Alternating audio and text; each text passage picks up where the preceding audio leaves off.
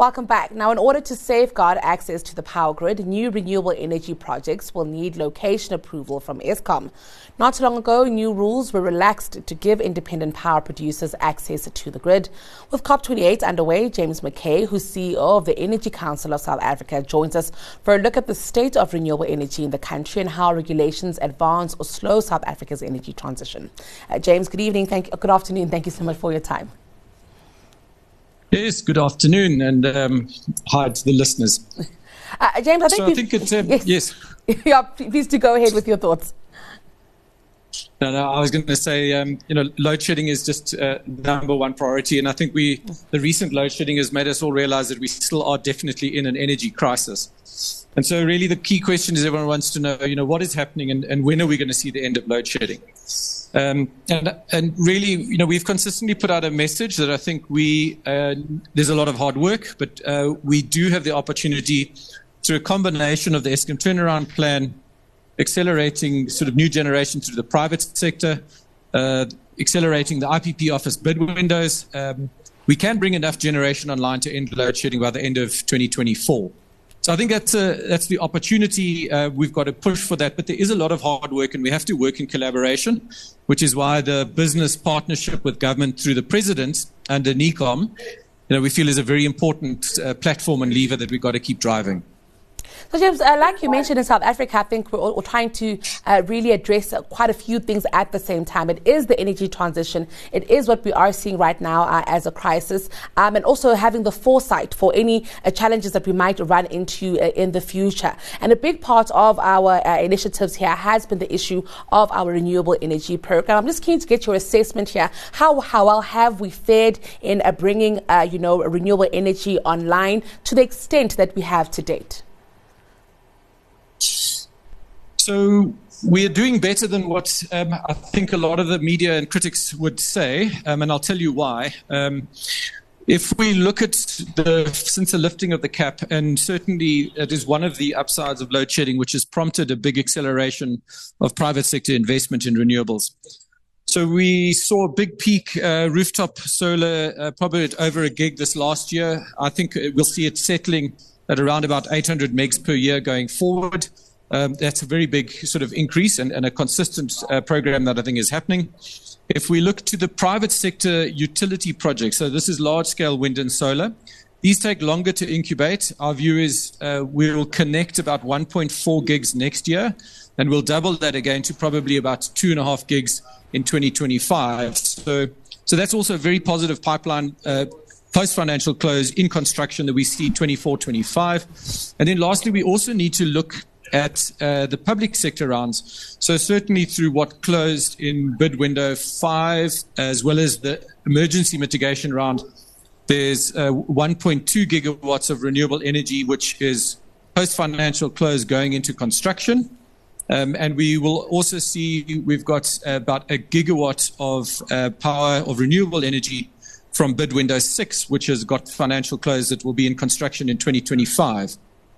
Um, bearing in mind that these have all got grid allocation, so when we hear, you know, often people uh, c- kind of criticize or complain that we've run out of grid, that's true going forward. But in the short term, over the next two to three years, I think we've got a strong pipeline, significant investment, um, you know, worth hundreds of billions of rand. So that's something we, we really need to celebrate. Those will get built, um, and they are really making a big contribution to reducing load shedding. The, the bigger issue we've got to work out is in the three to five year program and beyond the five year, how are we going to further expand the grid and how are we going to increase that pipeline that I've just referenced? Because we probably need to double that if we want to meet our decarbonization targets. So we're doing well, uh, but not well enough to decarbonize at the pace that we've committed to globally. Thanks. I'm actually glad that you mentioned that issue of, uh, you know, some of the commitments that we've made uh, globally uh, here, James. Even on the back of a COP28, I'm also wondering if you're feeling like there is a coherence in our energy policy um, as a country, uh, you know, and even uh, from the voice of government, but even from business, are we all singing out of the same hymn book to even uh, give confidence for investment? Yeah, such a good question. You know, we also need to acknowledge we're a very noisy democracy and we comment on everything and anything. Mm-hmm. Um, but take that as, you know, that aside, um, our, our, obligations and commitments are very clear. As a country, we are committed to net zero. We're going down this pathway. We have signed Paris Agreement. We're introducing climate legislation. Uh, multinational business and listed business have got behind that commitment um, and have committed to net zero. Now, you know, that is the target. I don't think we should take away from that. The reality that we face is that we've lost a huge amount of time through the state capture years and through COVID. Um, we have seen big institutional breakdowns, which has ultimately led to load shedding. Um, and so, you know, there are a lot of capacity gaps and problems in our current energy system and in Eskom. Now, that makes our, our, our pathway to net zero very challenging. Um, but it doesn't take away the target that net zero is the objective, and we've all committed to it. So the, the pathway is difficult. We're going to have to work a lot harder to get there, um, and we are behind. So can we catch up?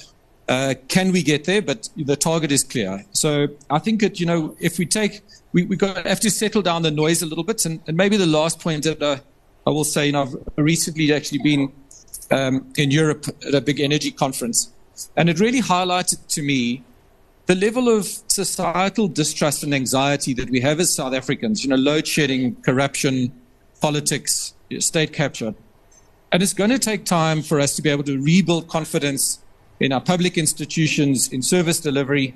Um, and, and so that's something which we are going to have to live with and makes our challenge, our journey also that much more challenging. Um, but I, I think we're in better space to do this now than we've ever been before.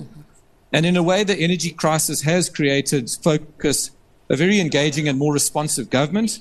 Business has really rallied. We've seen the CEO pledge, hundreds of CEOs of top listed companies signing up to support the economy and try and kind of grow the economy. So these are the thing, things we've got to look towards to, to try and regrow the confidence and delivery. And James, before I let you go, also keen just to get your thoughts on using uh, where we are in terms of energy right now as a country to reindustrialize uh, as an economy. Uh, are we making uh, as much leeway as we could here, uh, you know, in terms of uh, just skill, capacity, local content, SMMEs, medium-sized enterprises, all feeding into our energy future? Absolutely. And um, I often use the reference point. We look at India probably has the, the slowest decarbonization target of, of, of 2070, but yet they are rapidly industrializing off the back of the global green energy markets. They are going to be the uh, second biggest global supplier of solar modules, um, you know, which is a clean technology, but yet, um, so that they have used the opportunity. And we look at, at the US, the, the Inflation Reduction Act, really $370 billion going into making sure that they are developing their share of global skills, technology, global innovation, global companies in clean technology. So I think that and our municipal utility reform, which is where most South Africans actually still connect and get their services from, is from the municipalities. Those are the two areas which, as soon as we can get more confidence into our energy system, we really need to pay a lot more attention because they are behind and we do need to catch up. Well, James, it's been an absolute pleasure catching up with you. Thank you so much for your time uh, this afternoon. That was James Mackay. He's CEO at the Energy Council of South Africa.